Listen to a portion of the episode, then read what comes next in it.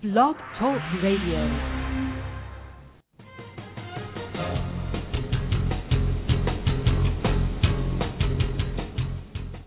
Today, here on Cincy Business Talk with Mike Roth, Cincinnati's most experienced Sandler trainer, we'll be talking to business leaders about how they have grown their businesses and people.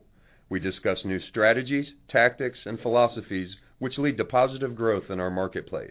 Our program is sponsored by Sandler Training by Roth and Associates. Each week we'll talk with our best Cincinnati area top executives about their tools and insight. Our regular listeners will be given the edge that will help them win in a competitive environment which we live. Simple solutions to complex problems which challenge all of us are rarely correct. We will address complex problems or opportunities with appropriate solutions. If you have questions or comments, contact Mike at Mike Roth at rothconsulting.net or call Mike at 513 753 9400. Now, your host, Cincinnati's most experienced Sandler trainer, Mike Roth. Thanks, Scott. This is uh, Mike Roth, and I'm here today with our surprise guest, Rich Apuzzo, the weather guy. Hey, Mike. Thanks for joining us today, Rich. Pleasure to be here. Good. Before I finish introducing Rich, I'll uh, remind folks about what's going to be on next week. Next week we're going to have uh, Major Wade uh, Barrett, and she's going to talk about the appropriate business etiquette in today's marketplace. Uh, then we're going to have uh, John Carroll, who is uh, running an employment agency. He's going to be talking about how to find good employees. Following week, we're going to have Ruth Ellerbush, who's going to talk about eye movement desensitization and reprocessing, retraining our brain so that we get maximum performance in sales. Lift Blaylock is going to be talking about on the 20th of July QuickBooks and uh, computerized accounting. On the 26th of July, Jody Schmidt Gosling, the CEO, Possible Worldwide, will be the guest. Then we'll have uh, Ken Saunders from Search Engine Experts. Then Rick Slifer, uh, who's coming to us from Annapolis, is, is going to be talking about how to sell to the federal government. He's made his living as a great salesperson and now a consultant selling to the government. On the 3rd of August, we're going to have the new president of uh, Rotary, Don Keller, and uh, Jane Burkett, and we're, we're going to be talking about the downtown Cincinnati Rotary Club. August 9th is scheduled to be John Westheimer, real estate developer here for uh, commercial manufacturing buildings in the Sandler training calendar next next week on the is a Thursday. The 12th is Thursday. Uh, we're going to have the Sandler Management Program, maximizing uh, your sales resources. If you'd like a, a, free pass to that, that program, call the office at 753-9400, extension 106, and ask Carmen to get you a free pass and make a reservation for for that program. We have a few seats that are available. Okay, now let's tell you a little bit about uh, Rich Apuzzo and his uh, company Sky Eye Weather. Rich uh, likes to call himself Chief Meteorologist and Chief Operating Officer at Sky Eye Weather LLC. It's a national weather consulting and education and marketing company based in Cincinnati. Sky Eye Weather was founded in 2003 to serve clients were, who were frustrated by the lack of accurate weather forecasting information on TV or online and were tired of losing money in their business because of unexpectedly bad weather. Rich is here today because the weather is exceptionally good. Prior to uh, devoting his full-time talents to Sky Eye Weather, Rich uh, worked on Fox 19 here in Cincinnati, WXIX TV in Cincinnati, where he was the chief me- meteorologist for the 10 p.m. news for 13 years, from uh, 1993 to 2006.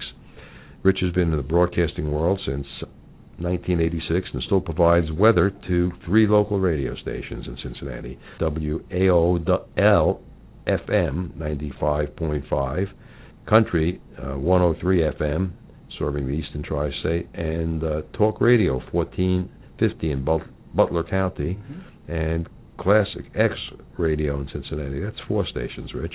Yeah, the one is actually you're right. It's three different companies. You're right. I didn't count right. There's actually about four or five stations in there altogether. Okay. Yeah, what are you gonna do? You, you also do something called the Weather Rush. That's a syndicated nationally show. Mm-hmm. Okay, and you can you can hear more weather on his Sky Eye Weather homepage. He'll tell you what that is in a minute. As Chief Operating Officer, Rich currently is a consulting meteorologist for clients such as Fifth Third Bank, Viox Services, Great American Insurance, Coney Island Park, Hamilton County Department of Environmental Services. Rich and uh, Sky Weather have provided forecasts for snow plowing operations for the Cincinnati uh, city of Cincinnati, surrounding townships, as well as de-icing operation forecasts for Delta, Comair, and DHL Express at the Cincinnati Northern Kentucky uh, Airport. He's consultant for the Cincinnati Reds grounds crew when storms threaten and how they have to protect the field from baseball. Rich also produces and presents the Wild World of Weather school tour to school children of all ages so they can follow Rich on Facebook, Twitter, and LinkedIn. Uh, Rich's expertise includes short and long range forecasts for severe storm forecasting and weather safety. So, Rich, let's talk for a moment about what happened last week when you were scheduled to be here. How about that? You know, it, it was interesting. I got this email from you after our first class at 10:30 saying you weren't going to be able to make it. I looked outside. I said, "The weather's beautiful. What's this guy thinking?" you know, and I will tell you, uh, our listeners, uh, something about Mike because you may not pick it up over the radio. First of all, his classes are phenomenal. And he's got a great sense of humor, but also he's one of these people that very much appreciates you being on time, keeping your appointments. He doesn't want you to cancel. So, you know, and you'll hear this in his commercial breaks and everything saying, hey, look, if you're not going to show, don't even call. And I respect that. So for me, it was tough to type up that email saying, you know, we planned this weeks ahead of time. I'm coming out to do the show, and now the day of, it looks like there's going to be a major severe weather outbreak, and I've got to let them know through email, even call the cell phone because I'm not going to get accused of not trying to reach out at every possible. So I called, left a message, and uh, sure enough, Mike, we, as you know, we ended up having that major, what we call derecho, that thunderstorm complex. What did you call it? It's called a derecho. It's spelled D-E-R-E-C-H-O. If you look it up, there's a Wikipedia article and everything. Else. But derecho is a long-lived wind damage-producing thunderstorm event. I mean, it's one of these things that thunderstorms keep feeding on themselves. They last for hours and hours, move over hundreds of miles. And in this case, this thing formed in over northern Illinois almost right along the Mississippi River. It ended up in the Atlantic Ocean off of Jersey, the Jersey coast, and off the Virginia coast. So it traveled 800 miles or more in a matter of 12 hours, and just as we all know, this was the headlines. You know, knocked out power to millions, killed at least 26 people. Uh, it's the the damages, the estimates of that have got to be in the billions. And of course, even as of this date that we're doing this show, there are still thousands without power between here and the East Coast because of these storms. So it wasn't just I'm concerned about a thunderstorm popping. When I left that note for you, we were seeing stuff developing that was an event you see maybe once a decade. Yeah, we we were really surprised by it, you know, and uh, we brought and Mike Ruhlman was good enough to come in and, and, and do a fast sub for you. Yeah. We sat down here in the studio about 3:30, and we looked out. You know, I said, "Wow, weather's getting a little a little, little funny." Yeah.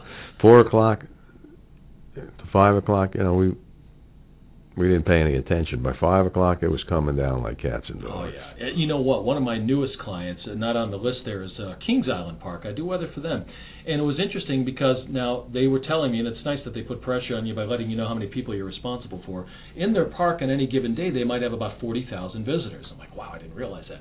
Well, okay, so we knew this going into the summer what we were going to expect. In an event like this, it's a Friday night. Packed, the park is packed They've also got some special concerts that are going to be going on all night long. So there are performers on stage all night. Well, anybody paying attention to weather headlines over the last year knows there was a stage collapse at the Indiana State Fair because people didn't clear out. They didn't know this big wind was coming, blew the stage down, killed some people. And I, that's never, not the that's not the only stage that's no, fallen exactly. down. Right. No, there's been a number of them. That was the biggest one in the last year. But you're right. There's been a few of them. Uh, in fact, one over in, in England, if I'm not mistaken, as well. So I thought this is going to happen under my watch. I'm going to let these guys know. So when I saw this gust front, this outflow coming in, I called them and I said, "Here's what's going on." They said, "We got these concerts. These guys really want to go on stage." I said, "Look, you can do that, but this wind is going to hit and it's going to be strong, and I don't think you want to want people packed around a stage with 50, 60 mile an hour winds blowing stuff down." And they're like, "Okay, okay." So then they call me back, and this was maybe an hour before it hit. They call me back a half hour before it's going to hit. Rich, they're still not convinced, and uh, you know we see the stuff on radar. Is it really coming this way? Yes, it's coming. Trust me, it's going to hit. All right, and so they put them up. Literally, Mike, at the time the the gust front was just about to hit, they called me one more time. Uh, the guys are just bugging me. Are, are we sure it's on track? I said, Doug, you look out your window. I think it should be hitting now. Radar. He goes, Oh my gosh, there it is. Boom, hangs up and it just blew stuff all over the park. They have luckily prior to that because they have umbrellas all over the park, expensive umbrellas, big ones. Mm-hmm. They closed them all up. They already knew from my warnings to at least do that. But sure enough, I got a nice thank you note from them afterward because if they had had all these fans out there and performers, there would have been a lot of damage, maybe injuries. You can't take a chance like that. Mhm. So that was quite an event. Coney Island, same thing. I called them to let them know because you know you got thousands of people. Where do you put them? So it's up to them, but at least you got them out of harm's way as best you could by letting them know. And it got nasty. That wind, that was nasty wind. Yeah, it it was interesting because we thought we had a client in today who was down at uh, Sparta Mm-hmm. when the storm hit, and he said they didn't have rain or heavy wind, so it, it didn't go 60 miles south. It Yeah, just came right what? through here. It's interesting that you mention that. You mean at the racetrack? Yeah. It's funny because I got a picture from a guy from the racetrack who showed me some of the wind damage there. So he must, the guy you saw must not have seen because he actually showed a beam that hit a car, and he, it was posted on my Facebook page. So it, it, it, there was, you know, it's, it's it's amazing this damage. But yes, the fact that it went all the way to the East Coast and knocked out power, and it's just, um, you know, it's it's a lesson about how nature can be and so violently changing, and that's one of the reasons I do the business I do because uh, you can't count on your TV weather guy to be following you around, giving you updates when you really need to know this. When you're a big business. Sure, when you got you got to know hours and hours in advance Yes. to make changes. You Yeah, know, it's a it's, it's staffing changes. And when you're talking about big parks like that, I mean that's a lot of people you're responsible for. I don't know how they do it, deal with liability and whatnot, because quite honestly, you can't ask everybody to leave a park. So it must be just you're entering at your own risk. But the fact is, the park will shut down rides. They'll make sure that anything on their part they they can be as safe as. They'll get people out of the water park when there's any lightning threat within 15 miles of the park. So they take all the proper actions, and uh, it's certainly appreciated. But boy, they definitely need a weather service to help them with that. Yeah, it's a dangerous situation. It I think about being the kids being in the water uh, Yeah. during a lightning storm. Absolutely. And I one time, and this park is closed, but some people listening in the Cincinnati area will remember the Beachwater Park. It just closed in the last couple of years. I was there one time when a thunderstorm was moving in, and of course, you know, here you got a meteorologist in the park when a thunderstorm is moving in. My first question to the staff was, "Don't you guys do something? There's lightning around." They're like, "No, we really don't." I'm like, "You got to be kidding me." I maybe it's because by warning people, you also take on the responsibility if someone gets hit or something. I don't know. All I know is they didn't clear anybody out of the water. I got my family out and I said, we are not going to be swimming in the water when you got lightning nearby with this thunderstorm. Uh, so you know, each place is different, but yeah, you've got it. You got to get to safety in these things. You can't mess around with that. Well, Rich has agreed to uh, to take some some telephone calls if we have time. If anyone calls in, let me give you the number. Uh, today's call-in number is six four six five nine five four nine one six. So if you want to ask Rich a question, call in again at six four six five nine five four nine one six. Let's uh, let's take a short commercial break here, and we can uh, talk to anyone who wants to call in. And uh, we'll be back uh, in about a minute. This is Mike Roth, Cincinnati's most experienced Sandler trainer. If you're a salesperson or a company owner, my message is critical for you. Today, I want to talk to you about the real secret of getting out of debt. Earn more money. Most salespeople and owners want to sell more at a higher price with better margins, but don't know how. I've helped hundreds of people and companies grow over 30% per year by making an investment in themselves. Albert Einstein said, Insanity is doing the same thing over and over and expecting a different result. I teach my clients new and different strategies, tactics, and behaviors that get dramatic results. I'm not for everyone. I'm tough, expensive, abrasive, and not politically correct. But if you want results, we need to talk. Call me at 513 646 6523. Give me your toughest questions. Then, if you qualify, I'll invite you in for a free meeting. 513 646 6523. Company owners and sales managers, are you sick and tired of hiring a salesperson you think is Tom Cruise only to get Pee Wee Herman on the first day of the job? Call me, Mike Roth, 513 646 6523, to stop this from happening to you again. This is Mike Roth. I'm back with Rich Apuzzo. Uh, Rich, if someone wants to contact you after the show, why don't you tell them how to do that? Absolutely. There are a variety of ways, and since we are, uh, you know, in such a digital age, my two favorite ways are email, or uh, you certainly can check out our website. Uh, but my email is rich at skyeyeweather.com, S-K-Y-E-Y-E, skyeyeweather.com, rich at skyeyeweather.com, or you can just go to skyeyeweather.com. We've got an info link there. You can contact that. That'll come through me as well. Or you can always call the office, area code 513. That's the Cincinnati area code 234. Oh, I'm sorry, 232. I forgot my own number, Mike. 232-7246. It's 232, and I believe 7246 spells rain. But 232-7246. So there you go. I'd love to hear from you if you've got. Uh, and this is not about weather questions. If you're calling to get a forecast, I got a different number for you for that. But yes, if you are interested in what a weather consulting service is about and how it can help you in your business. Uh, trust me, there's a lot of frustration in business with bad weather. We're here to help you sleep a little better at night. That's what we'll do at Sky Weather. I'd look, look forward to talking to him. Mike? Good. Uh, Rich, in in the marketplace, if people uh, are in a business that they don't believe is weather dependent, but it really is, how do you reach out and touch them? How do you go to market? How do they find you? Well, one of the ways there's a variety of. I think what happens, quite honestly, when it comes to reaching out to businesses that aren't aware of you, is traditional sales methods. You've got to do some knocking on doors, literally, or calling and saying, "Hey, look, you run a concrete business. You run a uh, of even of restaurants are affected by weather. I mean, they know it, and yet they never think there's anything they can do about it. But uh, everybody from, in my case, I can speak for insurance companies to banking industry to whatever it is you would, and especially with banking. How could banks use weather? I'll tell you about that in a moment. The point is, there are people who realize that they use it, but never thought there was anything else that they could do aside from watch their guy on TV, check their weather forecast, and so yeah, that's all they do. This is all they need. They never really considered the next step, which is having a personal forecaster because they didn't even realize such a thing existed. How could a cement company or an asphalt company, which is an outdoor construction company, uh, which is highly both types are highly dependent mm-hmm. on weather, uh, benefit by having a, a, personal business weather forecaster?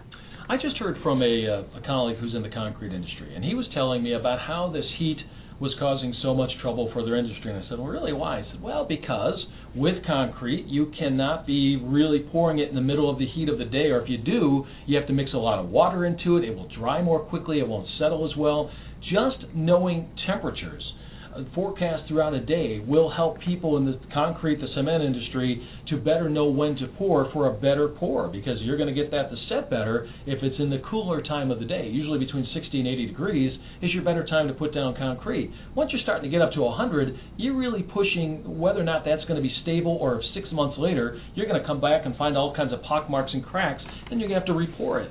So people in that kind of industry, the asphalt industry, in fact, uh, one of my clients, a, a local uh, paver, uh, who actually does work on, on highways around the state of Ohio, they are very sensitive because the state requires that if there's any rain in, in the forecast, they can't go out and put asphalt down. Now, they for private clients can, but the state says no, these are our rules. Well, these guys, when you mix up asphalt, and I didn't know this till I started working with them, it's not something you can store if you don't use it. Once you create it, it has to be used or it will simply go bad. It, it, it hardens up. It's not like concrete where you can keep mixing it. So if these guys make a batch and suddenly it rains and they can't put it down, they've lost all that money.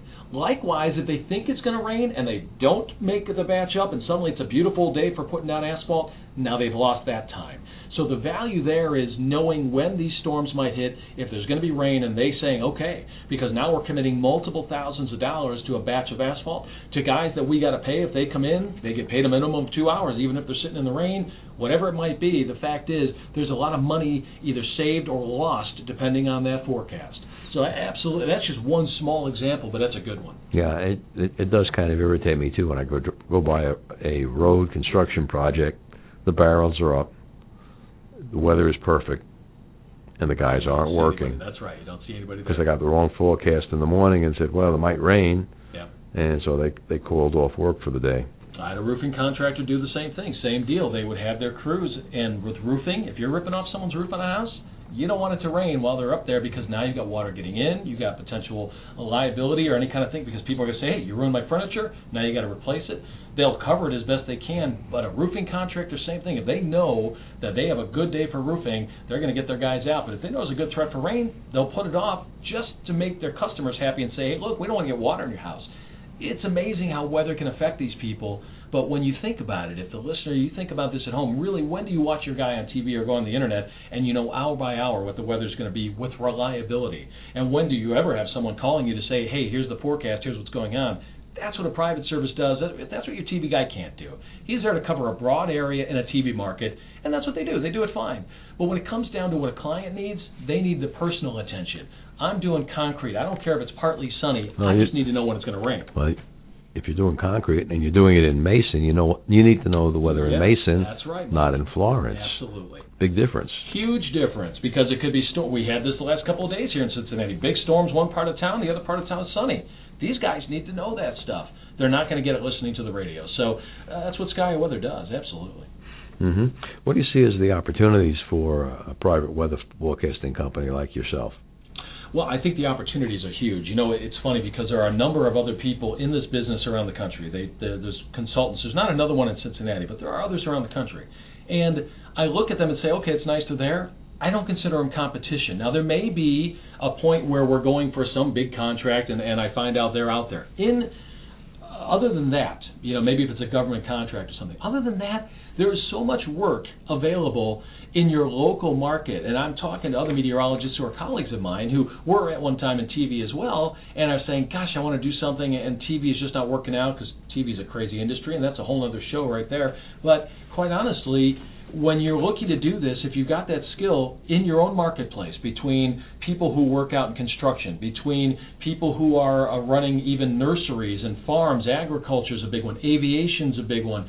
All these industries affected by weather, market forecasts. I mean, corn, soybeans, wheat have all gone significantly higher because of the drought developing. One of my clients is an insurance company, and they are in the ag industry and they have to worry about crop insurance. And if they know crops are going to fail, they know they're going to have to be paying out through the government on crop insurance. The point being, knowing what's coming helps them prepare, and that's why I think there's almost unlimited work for people getting into this.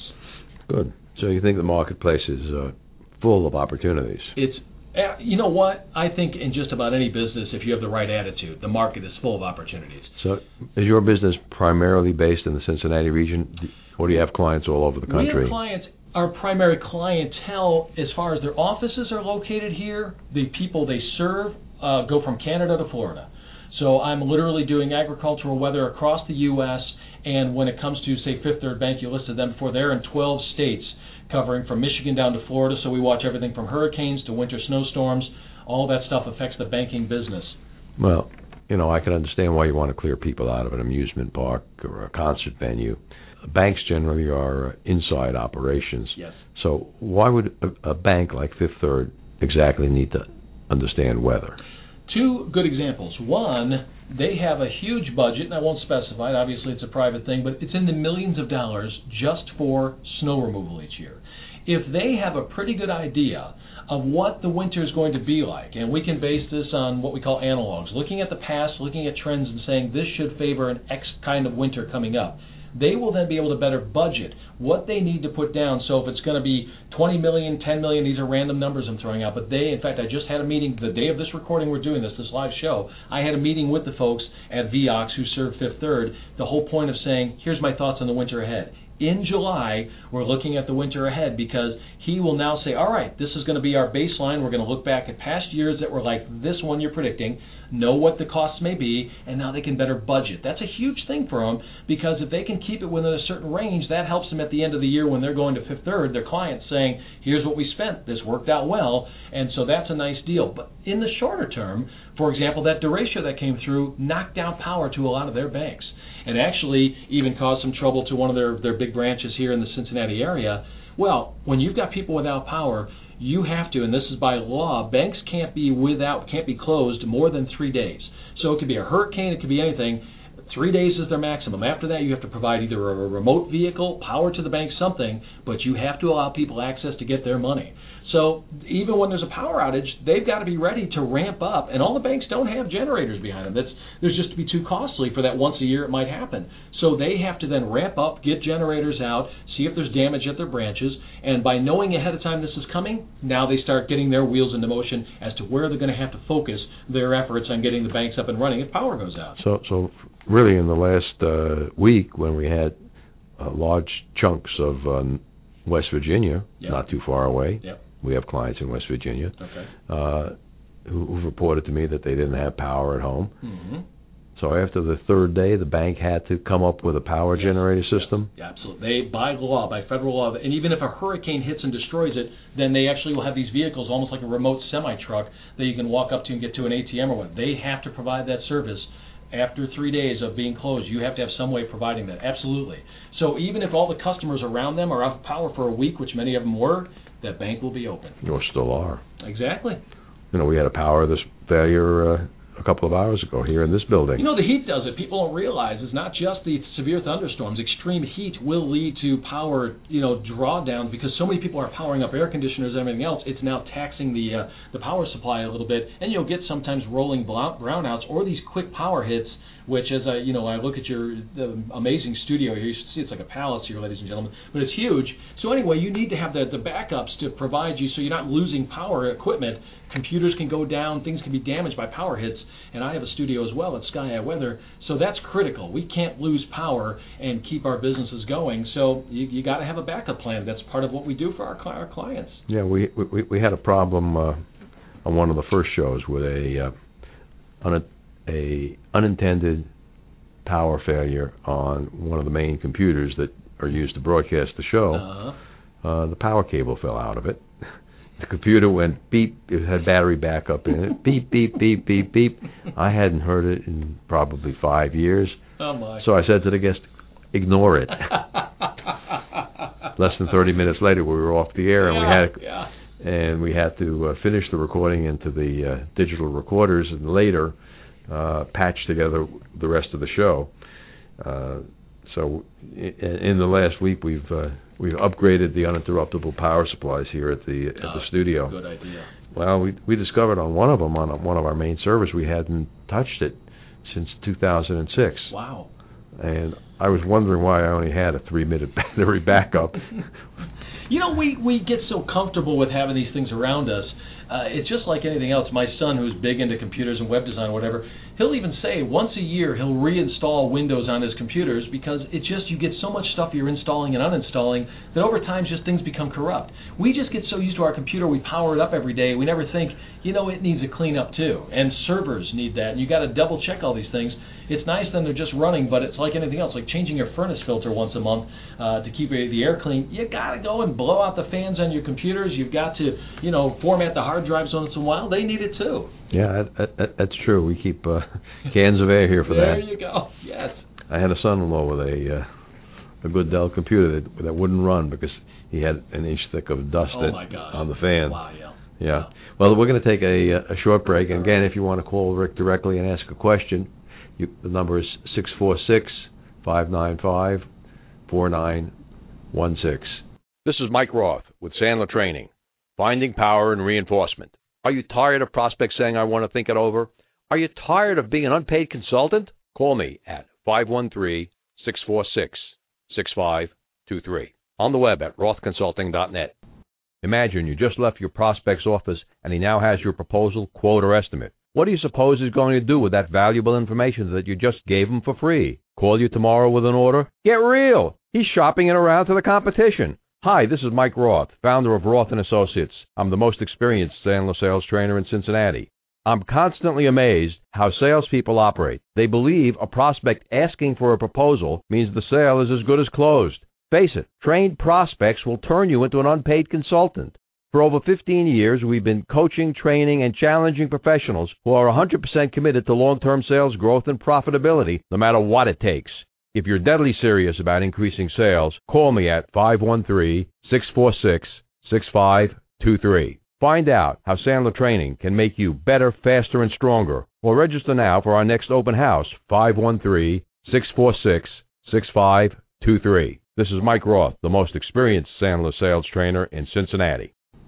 This is Mike Roth. I'm back with uh, Rich Apuzzo. You know, Mike, it's interesting. In that commercial that you just ran there, um, one of the things that I run into all the time, and it's, it's expected with weather people, you talk about an unpaid consultant. When and I've I've got Facebook, I'm on Twitter, I'm on LinkedIn. You know, you're out there in the social media, and of course, after being in TV 13 years here, everybody knows your name. So they expect that when you're on Facebook, maybe posting an update on something, that they can start requesting, you know, the forecast from you for their area. What's, you know, I'm traveling. What's it going to be like, Rich? And you know, part of it is like I spent 25 years in television, so you're naturally just, oh, well, here's what you can expect, and then I'm saying, wait a second, this takes time. You're not one of my clients. So, you know, if there's something big going on, I'll alert the Facebook people, but it is something you got to be careful about. And now I understand a little bit more after doing this for a while why lawyers and doctors and some of those people who, when they're off their hours, are not just going to sit down and start giving you free legal advice and free med- because it's not so much that they don't have a passion for it, because I do. I'll talk weather 24/7, but the fact is, there are clients who are asking the same thing and paying some good money for that same thing. So why would I give that to you? You know, let's. And for most people in the public, they don't even appreciate the value of it anyway. They just expect it to be free because they get it on TV free and they get it on the internet free. But what we're doing is different. So it's interesting. Yes, you do not want to be an unpaid consultant. Uh, you know, the, your your information is worth something. Yeah, the prognosis for an unpaid consultant is death. Yeah. And Sandler figured that out, gee, almost 40 years ago now. I've been teaching our clients how to avoid becoming an unpaid consultant. Absolutely.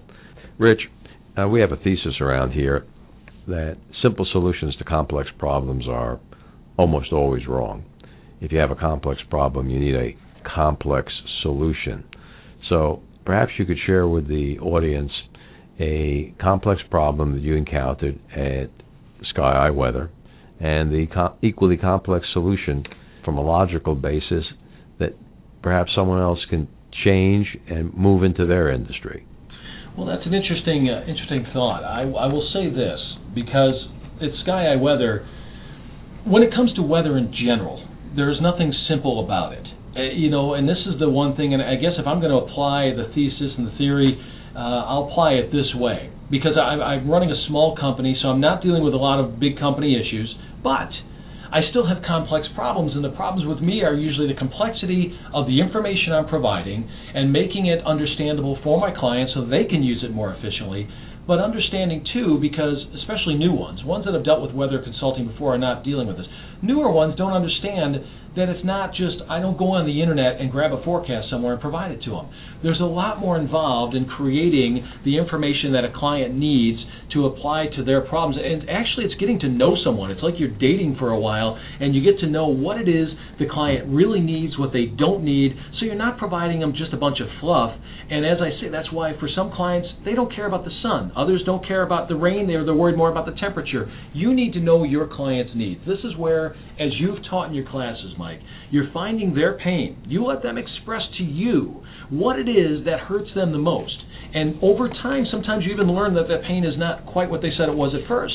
And so then you dig deeper into their pain, and quite often, if you're good, that's leading to more business for you because now you found out that you touch the surface of what hurts, but there's something deeper down, or maybe a tangent to that, that you can say, all right, let's work on this too.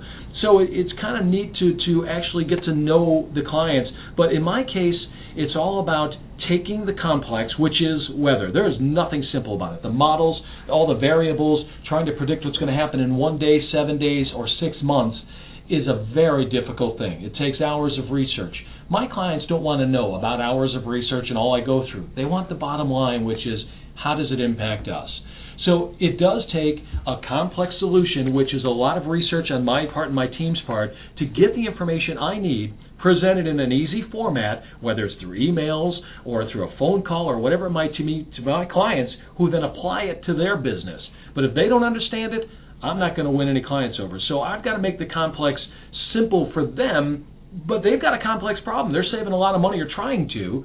They've got other people that are affected by this, so their complex problem is we want a better bottom line. We want to save money or make money on what your information is. You've got a complex industry that's weather. It's never going to be a simple solution, which is providing the information. I have to make it easier to understand, but it, both ends of it are very complex. Uh, otherwise, they wouldn't be paying me. If it was just a simple thing, they wouldn't need me. Yeah, so a, a couple of years ago, we asked you about the Rotary Picnic, Yes. uh, Yes. which this year is coming up on September 20th There you go. out at Camp Allen, a great uh, car show, great Wonderful. fun, Yes. great event. So are we going to have good weather on September 20th? you know, last well, the last time I did that, at least it was just a couple weeks before the event, and. I presented at Rotary, which was a lot of fun. Uh, talk about the, you know what? I'll do anything for a free meal, folks. I go downtown Rotary, they invite me in, so I have a free lunch to sit with Mike. We have a great time, but I'm only up there for two minutes. But I did a quick presentation on what they can expect for that, and it was I'll tell you what, it was darn close two weeks out because there was a front coming through, and I was worried they were going to get rain. I think it turned out all right, and it was a pretty No, day. it turned out to be perfect. It was perfect. Yes, I mean it was one of those things that you know. But here I've got all these Rotary guys, and you know, to me and ladies, those are business people out there. You know what? If I can impress them with this, then maybe I'm going to get a call or two.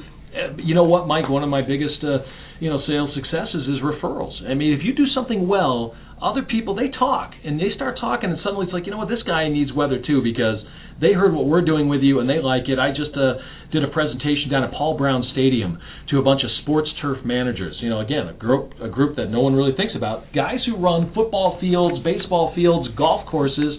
They're sports turf managers. They need to know what the weather's going to be like. They're putting out certain types of turf. They're having to fertilize it, top dress it, water it, aerate it, whatever it is. But weather is huge for them, and this drought has its impacts as well. So I did a presentation on what I thought was coming up, how it would affect their business. I've already got an invitation to speak to another group now coming this fall because of that. But I also heard you know, the guy from Paul Brown Stadium, who's the maintenance guy there, said we're going to get together and talk here in the next week or two because they could use it. Their football team, and again, I never thought about this, but the football team, the Cincinnati Bengals, when they're out, whether it's here or on the road, they will base their equipment that they bring out on the weather. So if it's going to be a certain type of temperature or really rainy, that's the type of equipment that they need to be ready for. So they will actually call this guy who's just a groundskeeper, but he'll look at the radar and say, ah, I think it's going to be close. And obviously, if he gets lucky once in a while, that's great. But believe it or not, weather is important to the team to know better how to prepare for the game. It's, it's just amazing where weather comes into play. Hmm. I didn't realize there were different uh, uniforms for a rainy day or a sunny day. I think it's more for the shoes probably, and maybe some other equipment they bring on the field. Certainly, I know for shoes, it, whether it's certain type of turf, astroturf, wet, dry, it will actually depend on their cleat size and things like that. They will have different uh, gear depending on the weather. That's interesting. Yeah. That's interesting. I didn't realize that. Uh, what uh, are are you doing, Rich, uh, in in the way of the internet uh, in terms of promoting your business? That's where the social media comes in. That's why, even though I don't want to be a free consultant, that's why I'm on Facebook. That's why I have you know 3,000 plus fans there because weather does affect everyone's lives. And even though our business, like many businesses, you know, are not directly selling to the public. That's not what we do. I mean, obviously, there's a lot of places that do, and that's great. That's not where we make our money. Selling to the public because the public is so used to free weather, call a number, get online, watch your TV guy. So that's never going to be the moneymaker. But when you're going for the private businesses, let's face it, some of those 3,000 people, and I've, I've looked at their Facebook pages, and a lot of them run a business, work at a business that's impacted by weather. So by putting that out there, and they're saying, "Wow, yeah, Rich really nailed that." Boy, he was the, like the Friday with the big derecho.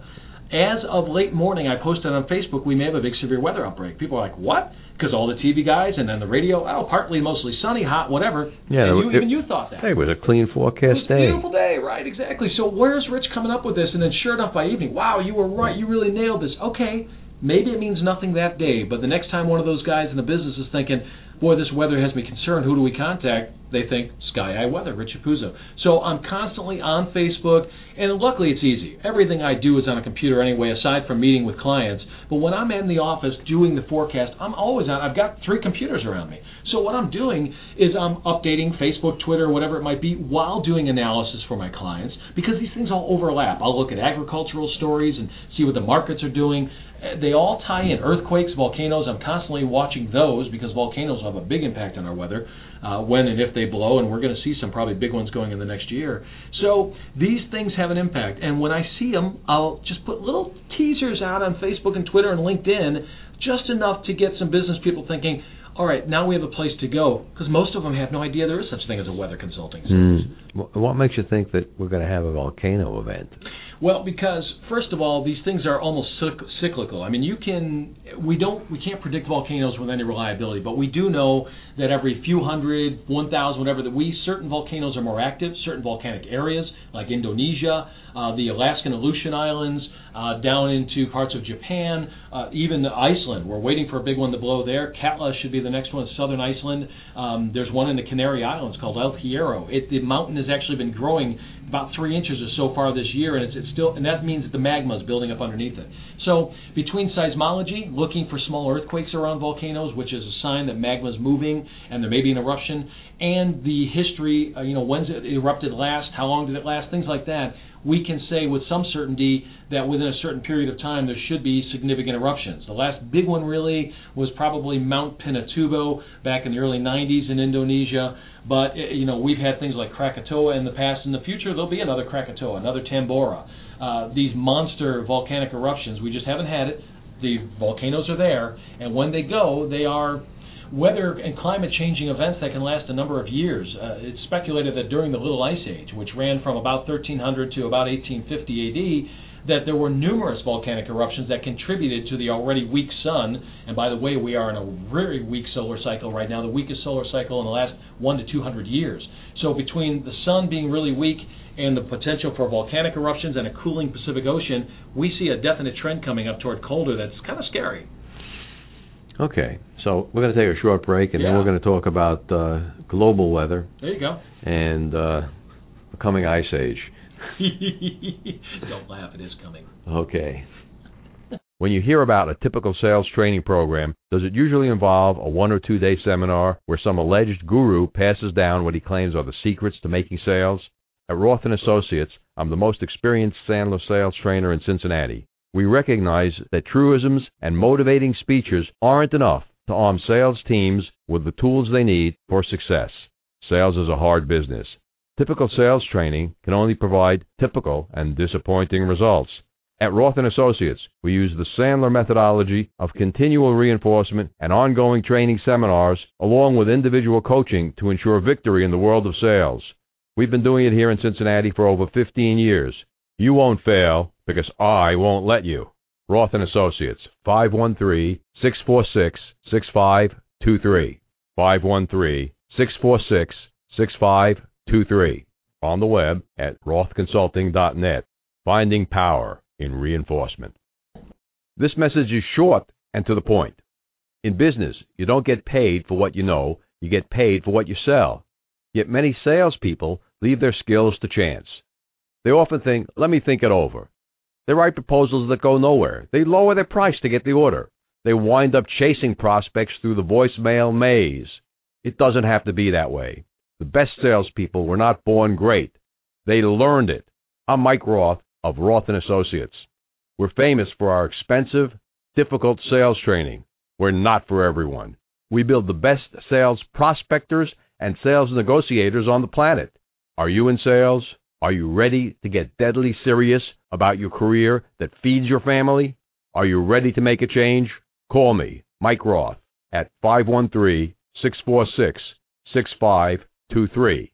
Sandler's most experienced trainer in Cincinnati, 646 6523. Well, this is Mike Roth. I'm back here with Rich Apuzzo. Rich, before the break, we were talking about the weather and the climate. Yes. And uh, we, over the past few years, we've heard way too much talk about uh, global warming. Yes. And, and, and, you just made a statement that uh, actually we're going through a cooling cycle. Yes.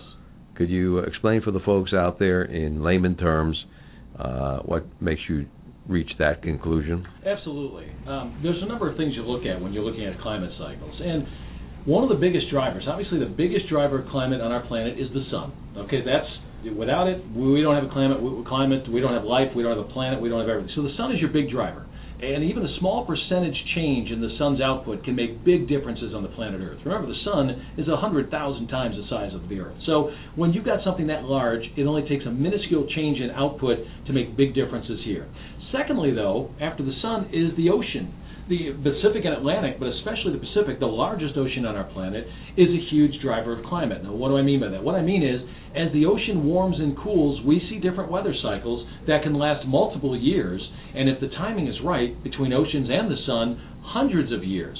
You know, a lot of folks forget, or they hear it and just don't think about it, that we have been through numerous ice ages. And when we say ice age, we're talking about glacial coverage of our planet that goes down. Well, I mean, the Ohio River was formed by the last ice age.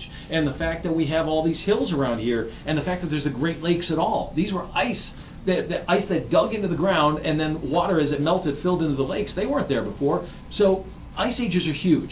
We will have them again. Now, Mike, you and I won't be around when that next one happens, hopefully. Hopefully, yeah. Yeah, because ice is a tough thing to battle. But there will happen again. So we know these things are cyclical, and man wasn't around to warm the planet as we supposedly are now when the last ice age ended. It, these things go through cycles. So right now, the Pacific Ocean has gone into what we call its negative, its colder phase.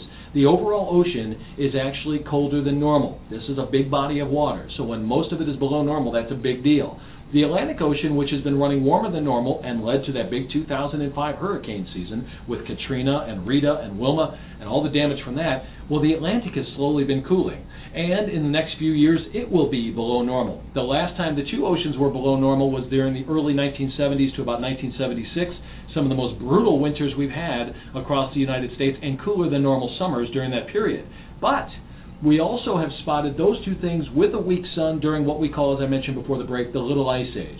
And this was a time of, we're talking hundreds of years, from about, like I say, 1300 to just past 1800. You're talking 500 years, which most of it, not all of it, but most of it was colder than normal. included a time when you could go onto the Thames River in England in the middle of winter and have a winter festival. They used to do winter carnivals on the middle of the Thames River, rides, all kinds of people out there. You couldn't do that. Now the river doesn't freeze. But it did. It did until the early 1800s. Charles Dickens, when you think about A Christmas Carol, this is a classic example I use with people. Charles Dickens was writing, reflecting his time. Look at A Christmas Carol. What do you see throughout the whole movie?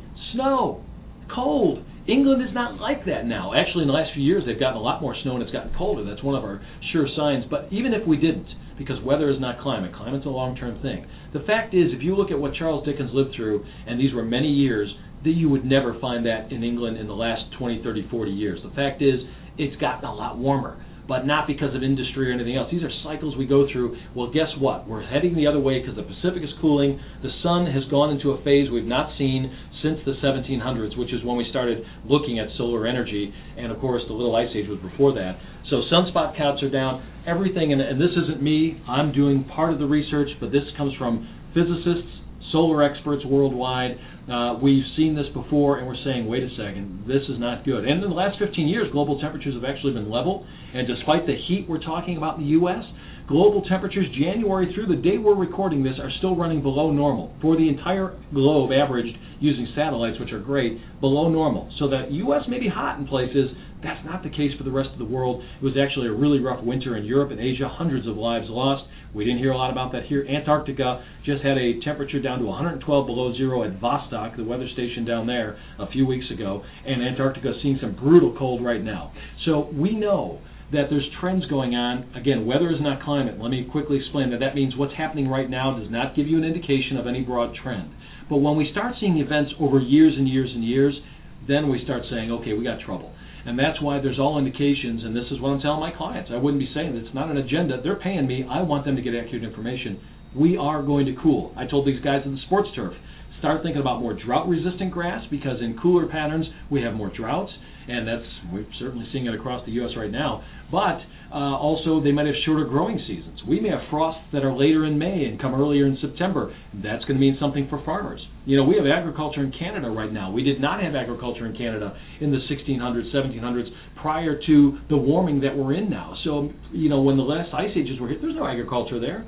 And yet there was agriculture in Greenland when the Vikings landed there, and they were kicked out in the 1800s when the Little Ice Age ended or I mean, sorry, when the Little Ice Age started, they were kicked out. Prior to the Little Ice Age, there were Vikings living in Greenland growing crops right along the shore. So, so, so you think the name Greenland is actually yes, it was a, green.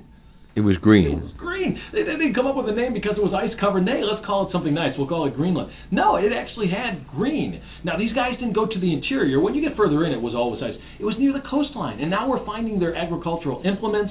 And and as ag- archaeologists are digging there, they're saying yes, these guys had actual farms and they grew stuff. Now the reason the Vikings didn't survive is because unlike the native people there who learned to fish and to eat from the sea, these guys were crop eaters and everything and ate from the land. Once the land could no longer support them, they started dying off, and the rest of them went back to Norway. So yeah, we've seen these cycles, and and that's why I tell them don't be scared when I say this. When I say we're going into the next little ice age, it may sound scary. We've been through it before, just never in modern times. So we're going to have to adjust. It's going to make a big difference in our in our economy, in our political structure, uh, agriculture. There's going to be a lot of changes as as the planet cools, and we just have to take them as they come. That's the best way to handle it. Mhm. Mhm.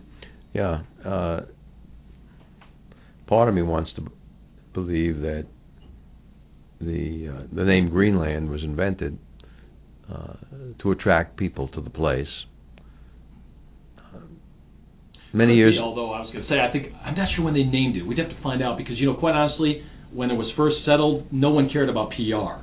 You know, the Vikings didn't really care to attract anybody. So I don't know when it was. Well, maybe have they're- to look at when They are the one named. one of other Vikings to come. Right. Uh, Yeah. Probably 25 years ago, on vacation, we're driving up the west coast, and got into Oregon, and we wanted to see some waterfalls. So we, we noticed a place on the map called Klamath Falls, Oregon. You- You're laughing like you've been there. I've been to Portland. I know there's a lot of waterfalls there. Klamath by Falls. the name, you're thinking. Well, so it was going to be a great place. My kids were with me. My wife was with me. We drove three hours out of the way to get to Klamath Falls. Uh huh. Went to the Chamber of Commerce and said, "Where are the falls?" I could just see where There were no waterfalls in Klamath Falls. It was a name invented in the 1890s Wow. to bring people to the town. Wow. That is wild. Yeah, it was. Well, you know what? Quite honestly, even though you can get a, a boat maybe in there, Portland is not a port. It, it, Portland is not on the coast. Even though you think about it, Portland's well inland from the coast. When I visited, it's on the Columbia River, which is great, and you may have you know ports there. But if you're thinking about a seaport, Portland is not a seaport. You actually have to go to the coast. So you're right. Names can be a little deceiving. Of course, we do have Iceland. I don't know who was attracting people with the name Iceland, but we got Iceland, and that that actually is ice. And Right. A lot of glaciers. In fact, there are glaciers on top of volcanoes there, which is a scary thing. Every time a volcano gets active, these glaciers melt immediately and cause massive flooding. It's wild. Uh, but anyway, Well, they, co- they caused problems with uh, air air travel to Europe uh, Remember two when the years last ago. eruption was? Absolutely, the unpronounceable volcano, which only Icelanders can say. It's something like. That's how they say it. It's really strange. Anyway, look it up. It begins with an E. But the thing is, is that when that volcano, and that wasn't a big one. You're Mike, right? Uh, right, Mike. When it erupted, just the ash and smoke in the air just messed up air travel, cost millions of dollars to the airline industry. But not only that, that means people in Europe really couldn't get back here. Same with here going to there. Packages couldn't be delivered on time. You started to use shipping on boats if, because the airplanes couldn't fly between here and there. Just think of the disruption to the economy from one little volcano erupting in Iceland.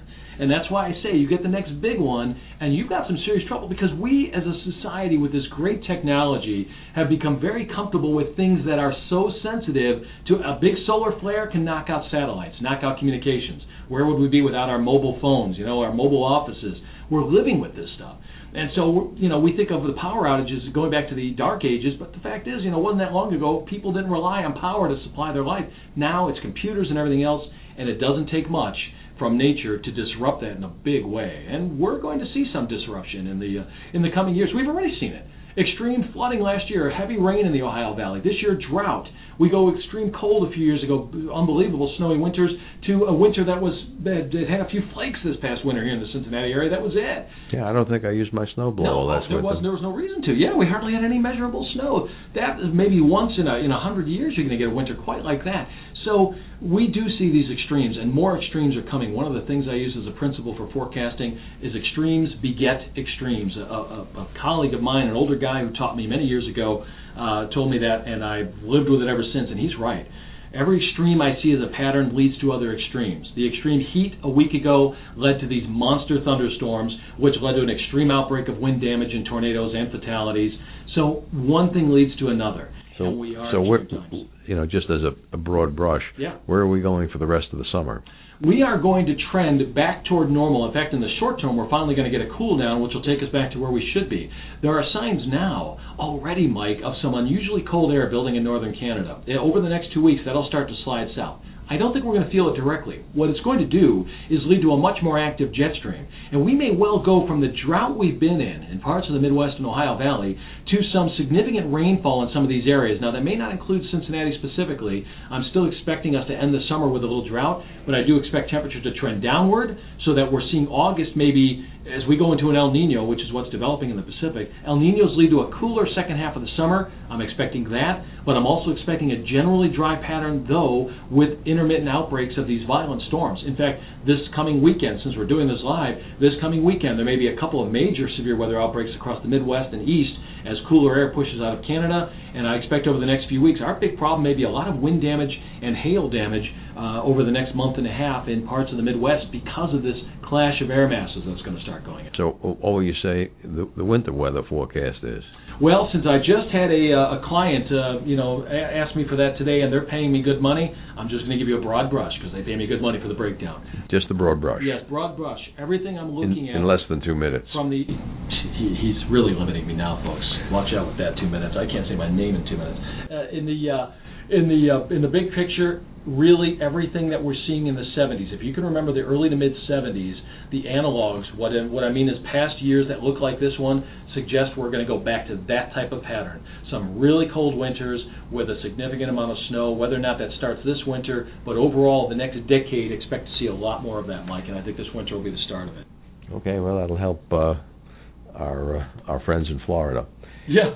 Rick, I, I really uh, appreciate you coming in, and uh, in appreciation of that, I'm going to give you a copy of the new David Sandler book Oh, by uh, Dave Mattson and uh, Bruce Seidman, the CEO and president of Sandler.